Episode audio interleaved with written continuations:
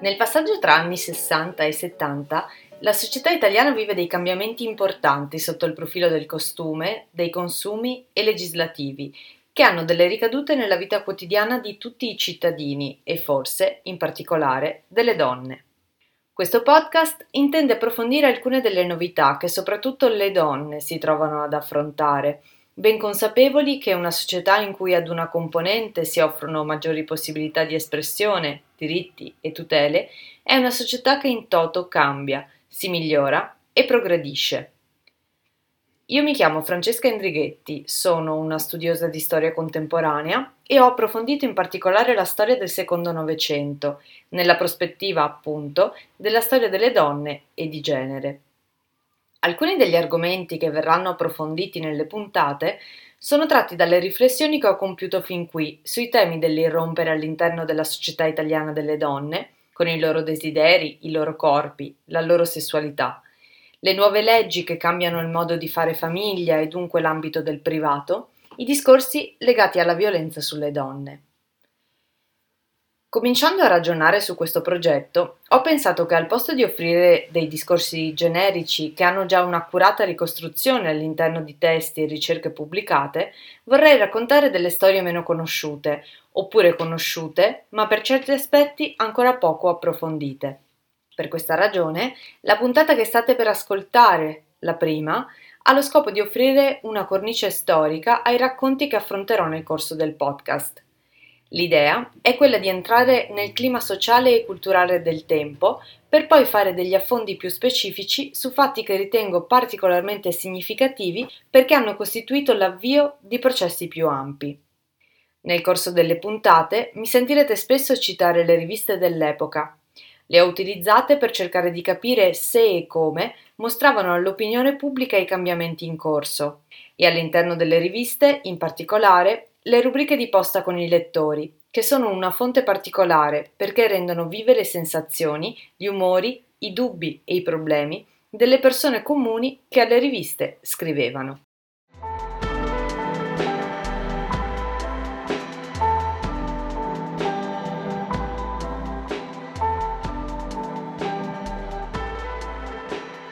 Ma partiamo quindi dal contesto, attraverso un excursus su alcuni fatti importanti correlati alle storie che voglio raccontare.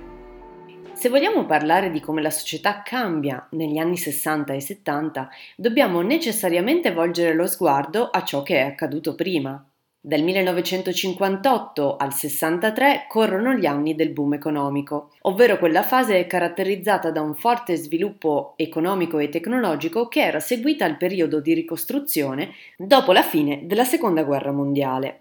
Una accelerata industrializzazione concentrata soprattutto al nord ma con importanti sviluppi al sud si correla ad una prima espansione dei consumi di massa, grandi ondate migratorie che riguardano soprattutto i cittadini del meridione che si spostano nel nord produttivo e quelli delle campagne che si spostano in città. La televisione e gli altri elettrodomestici cominciano a entrare in tutte le case. I riflessi delle migrazioni interne e dei nuovi stimoli che televisione, radio e giornali offrono sono che la mentalità e i linguaggi differenti si mescolano e comincia dunque a trasformarsi la cultura delle persone. Il 1964 si caratterizza per essere l'anno con il tasso più alto di nuovi nati dalla fine della guerra. Tale processo è favorito dalle buone condizioni sanitarie, da un basso tasso di disoccupazione e dalla fiducia che le famiglie italiane ripongono nell'avvenire.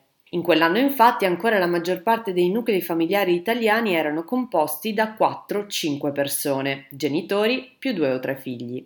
Quando una coppia si sposa, lo fa sapendo che quel legame durerà tutta la vita, dato che non esiste in Italia una legge che normi il divorzio. A partire dalla metà degli anni 60 iniziano però a manifestarsi i primi segnali di una stagione di grandi trasformazioni che investono anche il privato e dunque il modo di fare famiglia, la vita domestica e le relazioni familiari. Anche questi sono riflessi dei nuovi stimoli cui molte persone sono sottoposte. È un momento estremamente dinamico quello degli anni Sessanta, in cui finalmente gli italiani possono dire di essere usciti dalle miserie che la guerra aveva lasciato dietro di sé e cominciano a cogliere i primi effetti di un riscoperto benessere. Il paese corre tuttavia a diverse velocità. Se dunque tanti italiani guardano con fiducia al futuro, ancora nel 1965, quando il deputato socialista Loris Fortuna comincia la sua tenace battaglia in favore di una legge sul divorzio, il modello normativo per quanto riguarda la famiglia era di tipo gerarchico. Al riconoscimento dei diritti politici sancito dalla Costituzione, l'Italia repubblicana non aveva infatti subito associato la revisione del diritto civile e penale riguardo alla famiglia, che era trasmigrato quindi, senza sostanziali cambiamenti, dall'Italia liberale allo Stato fascista e poi alla Repubblica. Il primo ottobre del 1965, quando è discusso in Parlamento il progetto di legge Fortuna, teso appunto a normare il divorzio, non trova le condizioni politiche necessarie per proseguire e una netta opposizione della DC, principale partito al governo. Come però ha affermato il giurista Stefano Rodotà, ebbe inizio in quel momento ciò che egli definisce la fase di disgelo costituzionale, ovvero una nuova sensibilità per i problemi della famiglia che si diffonde a livello giurisprudenziale e imprime una forte accelerazione al processo riformatore, i cui frutti saranno ben visibili negli anni successivi.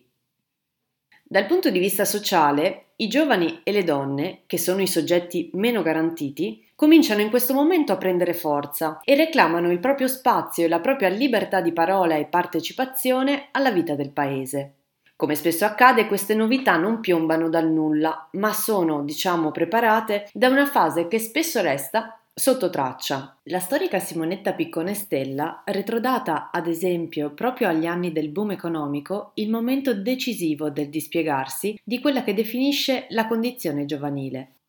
In quella fase, infatti, il sistema dei partiti non riusciva a intercettare i bisogni e le aspettative di profondi cambiamenti culturali, economici e sociali di una generazione inquieta, la Chiesa preconciliare respingeva i tentativi di rinnovamento al suo interno, la scuola e l'università non riuscivano a rispondere alle domande di una classe giovanile profondamente diversa dalle precedenti, così come all'interno della famiglia i genitori cominciavano a perdere la consolidata autorità sui figli.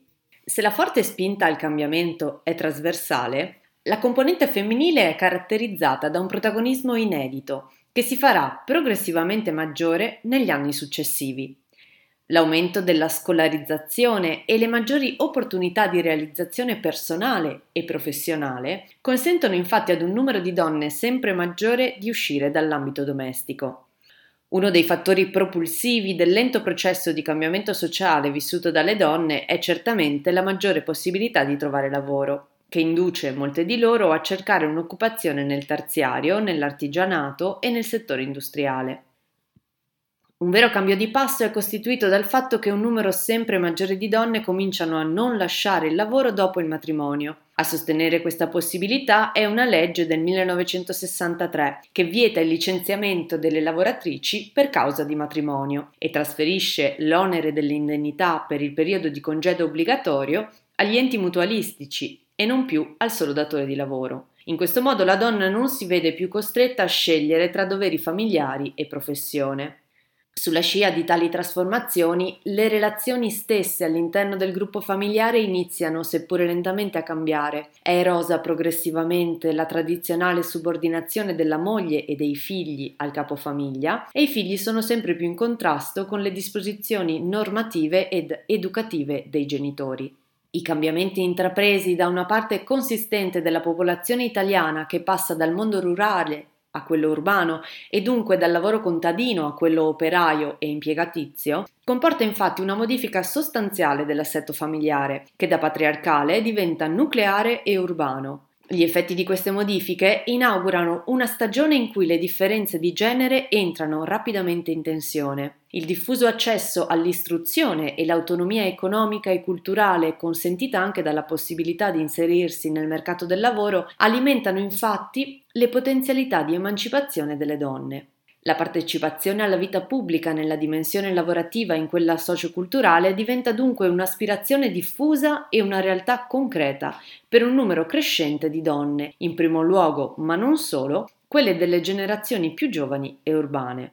In questa prospettiva, Il movimento delle donne, di cui parlerò più avanti, non è che la proiezione militante di una consapevolezza che sarà via via più diffusa e che unisce alla rivendicazione di primari diritti civili l'emancipazione dai vincoli anacronistici di una morale tradizionalista, paternalista e misogina che in quel momento ancora persiste non solo nelle aree culturalmente più arretrate del paese. Il sovrapporsi di queste pulsioni, rivendicazioni e progettualità ha generato un processo di cambiamento intenso e rapido, che ha investito in profondità e probabilmente più di quanto potesse allora apparire le identità e i rapporti di genere, muovendo dalle relazioni affettive, familiari e sessuali per proiettarsi in tutti gli ambiti della vita sociale. Gli effetti di queste novità, visibili maggiormente nel lungo periodo, sono a mio avviso tuttora in corso.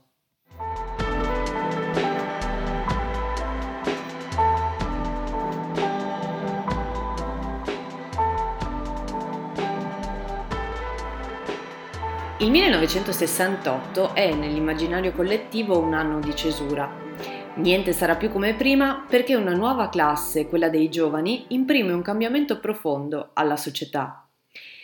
In realtà il 68 è probabilmente l'avvio di una fase densa di contraddizioni in cui giungono a maturazione dei processi di medio e lungo periodo che a partire da quel momento sono accelerati dalle spinte impresse dalla società civile più che non dalla classe politica. I protagonisti delle trasformazioni in atto sono appunto i giovani e le donne, come dicevo, e per altri temi anche la classe operaia. La stagione delle contestazioni prende avvio a Torino nell'autunno del 67 con l'occupazione da parte degli studenti universitari di Palazzo Campana. Presto le occupazioni e le contestazioni degli universitari si allargano alle più grandi città, trascinando poi le forze degli studenti medi, come si definivano i giovani che ancora frequentavano gli ordini di studi superiori, e infine, soprattutto nel 69, la classe operaia.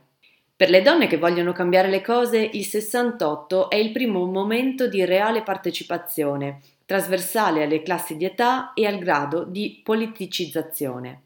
La storiografia è concorde nel considerare questo momento come il trampolino per l'ascesa della seconda ondata femminista, il cosiddetto neofemminismo. Si parla di neofemminismo perché a differenza delle rivendicazioni femministe a cavallo tra 8 e 900, l'attenzione non è posta sulla richiesta di uguaglianza rispetto al mondo maschile, ma piuttosto sulle differenze che caratterizzano donne e uomini. Si vuole, in altri termini, tenere conto delle peculiarità femminili, valorizzando le donne e il loro pensiero e garantendo l'uguaglianza di genere. Anche per questo motivo si discutono ed approfondiscono argomenti solitamente rimasti ai margini della concezione tradizionale della politica, quelli che Lea Melandri, vicina in quegli anni anche al movimento educativo anti-autoritario nella scuola, chiama con un'espressione calzante i fuori tema. Diventano quindi oggetto di analisi le esperienze della vita quotidiana, le relazioni, i sentimenti. Questi nuovi modi di condurre i rapporti hanno riflesso all'interno della carta stampata e diventano quindi argomento di articoli e di dibattito all'interno della posta dei lettori di molti settimanali italiani dell'epoca. Per comprenderlo meglio, citerò alcuni tra i titoli proposti dalle più diffuse e lette riviste italiane di allora, sul tema della contestazione e di questa nuova generazione che avanza, sovvertendo le regole e gli stili fin qui proposti a modello per la classe giovanile, soprattutto femminile. Per parlare dei giovani si punta molto sull'idea di scontro generazionale, ragionando ad esempio intorno al contrasto che in ogni famiglia si stava verificando tra genitori e figli. Numerosi erano poi gli articoli che trattavano un aspetto particolare della questione giovanile, come il modo di divertirsi dei ragazzi, le loro scelte controcorrente, il loro modo di vestirsi e di manifestare in piazza. Nel 1966, ad esempio, Noi Donne, la rivista per le donne progressiste vicina al Partito Comunista, dedica un'inchiesta al rapporto madri-figlie e nei numeri successivi dedica spazio alle donne, sia madri che figlie, che ringraziano la redazione perché ha contribuito a far loro capire cosa stavano sbagliando in questo delicato rapporto e per ribadire quanto sia stato interessante ed istruttivo che si parlasse di loro.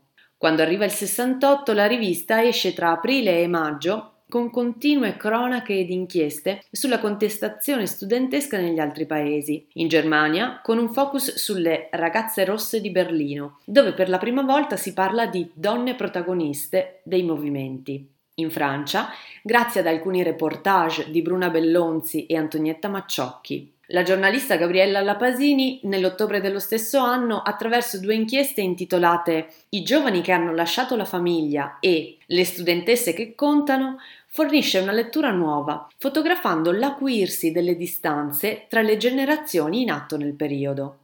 All'interno della stessa rivista, nel 69, troviamo una ricca analisi condotta da Giuliana Dal Pozzo su L'uomo di sinistra, che si dilunga per molti numeri e diventa quasi un cult del genere, perché mette a nudo le ipocrisie di mariti, fidanzati e padri che spesso si professano progressisti ma solo fuori dalle mura di casa. Anche il settimanale Annabella, femminile per la donna borghese, al tempo tra i più venduti, pubblica nel 66 un'inchiesta sulle differenze tra lui e lei, a firma di Lietta Tornabuoni ed Enzo Biagi. Il settimanale Amica aveva avviato nel 1965 un'inchiesta a puntate sulla condizione femminile nel profondo sud, facendo emergere un quadro di grande arretratezza nel quale l'unica prospettiva positiva era rappresentata dalle prime schiere di donne lavoratrici. Ancora amica, nella primavera del 69 riflette, cito, su uno dei più difficili temi del nostro tempo, ovvero il rapporto genitori-figli. I temi che si succedono sono nei titoli La fuga dalla famiglia, La contestazione arriva anche in casa, Il marito me lo scelgo io, è in crisi il mito del papà. Anche Famiglia Cristiana fa i conti con il nuovo che avanza, proponendo inchieste come La moglie delusa, Che cosa vogliono le ragazze d'oggi? Signora, perché lavora fuori casa? Vi voglio bene, ma sposo chi mi pare. Le trasformazioni culturali crescenti contagiano dunque anche i cattolici, che cominciano a nutrire un desiderio di rinnovamento. Le giovani spose, ad esempio, sono strette tra una Chiesa che le richiama alla tradizionale austerità e le direttrici più moderne, rappresentate proprio dai modelli proposti all'interno del settimanale cattolico più venduto, appunto Famiglia Cristiana. L'affermarsi dell'amore romantico e l'idea che l'atto sessuale non abbia come fine unicamente la procreazione, ma anche il rinnovarsi dell'amore tra i coniugi, cambia la percezione legata alle finalità del matrimonio. Queste tendenze preoccupano la Chiesa perché allontanano i coniugi dal vincolo di irreversibilità iscritto nel patto e li espongono sempre di più alle fragilità tutte umane dei loro desideri. In questo clima, e dopo anni di discussioni travagliate all'interno della gerarchia ecclesiastica, Papa Paolo VI rende nota nel luglio del 68 l'enciclica Umane Vite, che conferma però al di là del rinnovamento apertosi con il Concilio Vaticano II, l'idea tradizionale della Chiesa nei confronti del matrimonio e la condanna, senza fare distinzione, di contraccezione, aborto e sterilizzazione. Il Papa Seppure utilizza un linguaggio moderno che non contempla più i fini del matrimonio, ma i suoi significati, quello unitivo e quello procreativo, afferma che questi non possono essere disgiunti, ma, cito, per la sua intima struttura, l'atto coniugale, mentre unisce con profondissimo vincolo gli sposi, li rende atti alla generazione di nuove vite, secondo leggi iscritte nell'essere stesso dell'uomo e della donna. L'enciclica papale desta molti malumori fuori e dentro la Chiesa, perché aveva del tutto estromesso le posizioni delle correnti più aperte all'interno della Chiesa stessa, che nei lavori conciliari erano state maggioritarie. Preparava inoltre alla possibilità nefasta di allargare i solchi già tracciati tra fedeli e gerarchia ecclesiastica e tra la Chiesa e il mondo moderno. Sul fronte cattolico, su cui insisto perché era ancora maggioritario all'interno della società italiana del tempo, una voce diversa è quella di Don Milani, utopico forse e anticipatore di alcuni dei temi che saranno poi istanze del movimento studentesco, il testo Lettera a una professoressa, uscito nel 1967, costituisce il picco di visibilità massima di un'esperienza condotta altrimenti in modo più riparato. La proposta del sacerdote fiorentino prevedeva una pedagogia basata sul tempo pieno e sul dialogo costante e paritario tra studenti ed educatori e sulla dedizione totale dell'insegnante ai suoi alunni. Questa educazione, seppure anti-autoritaria, non può mancare di rigore e disciplina, perché solo attraverso la dedizione allo studio e alla conoscenza i giovani riusciranno ad intraprendere un percorso di riscatto sociale. Tra i giovani, cattolici e non, la proposta educativa di Don Milani ha molto seguito e il suo libro Lettera a una professoressa diventa immediatamente un libro da scambiare, su cui parlare, riflettere e alla base, dunque, della formazione di molti studenti del tempo.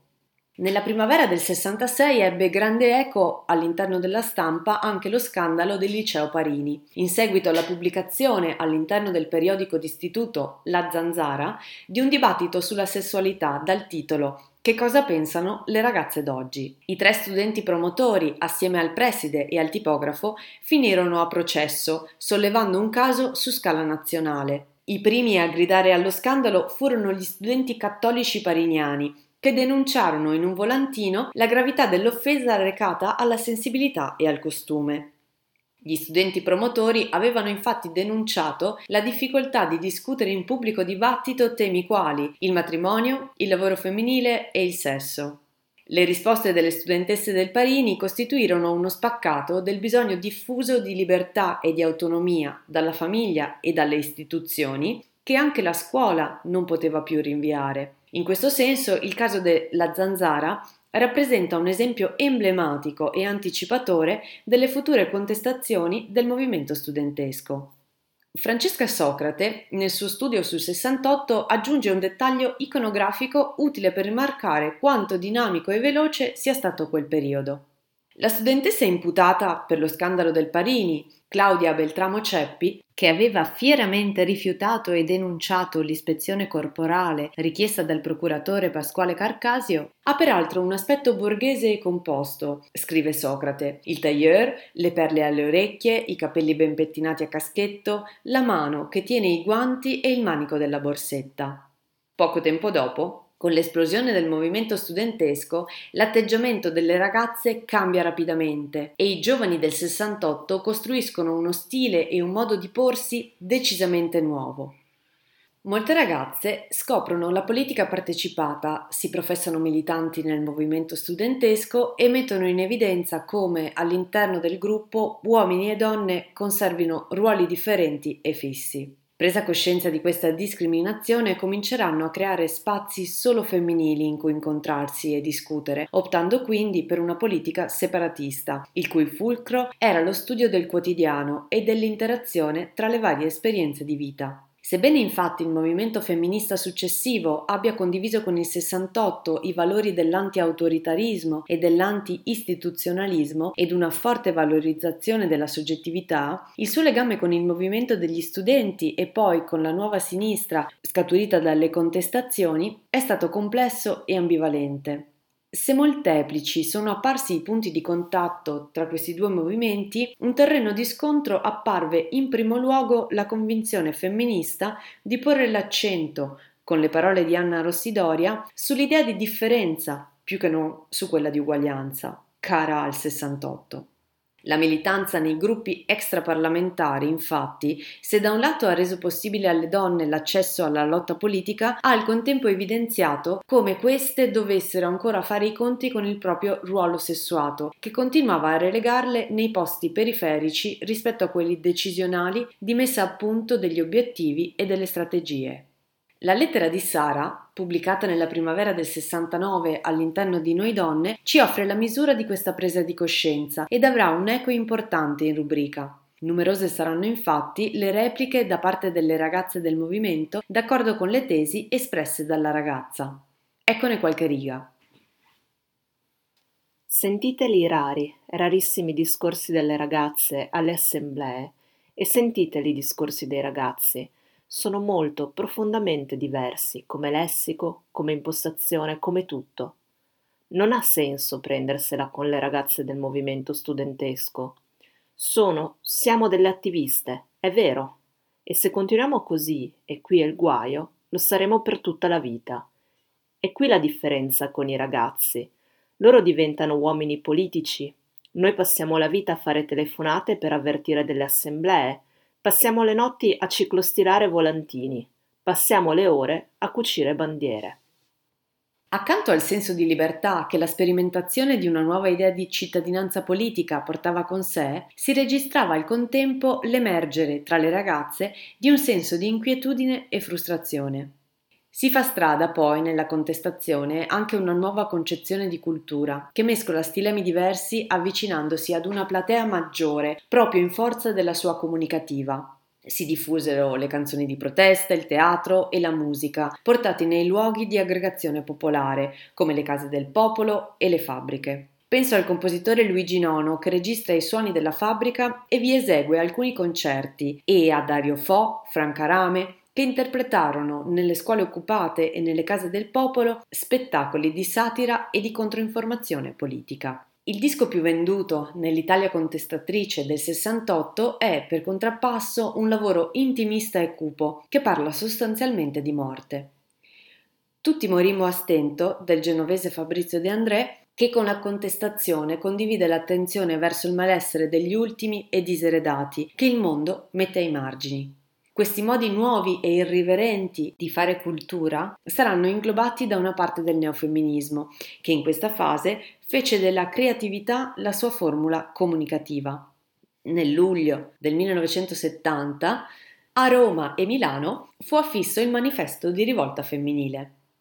Pochi mesi dopo è approvata in Parlamento la legge che norma il divorzio e immediatamente dopo si apre una fase di aspri conflitti tra i partiti che durerà quattro anni, fino al referendum del maggio 74. Il voto referendario segnerà la vittoria dei diritti civili ottenuti con il diretto contributo dei cittadini e delle cittadine che votarono no con il 59% la proposta di abrogare la legge. La legge sul divorzio costituirà anche la prima tappa verso la riforma del diritto di famiglia, attuata l'anno successivo. Nelle prossime puntate approfondiremo alcuni degli argomenti che qui si sono richiamati. A presto!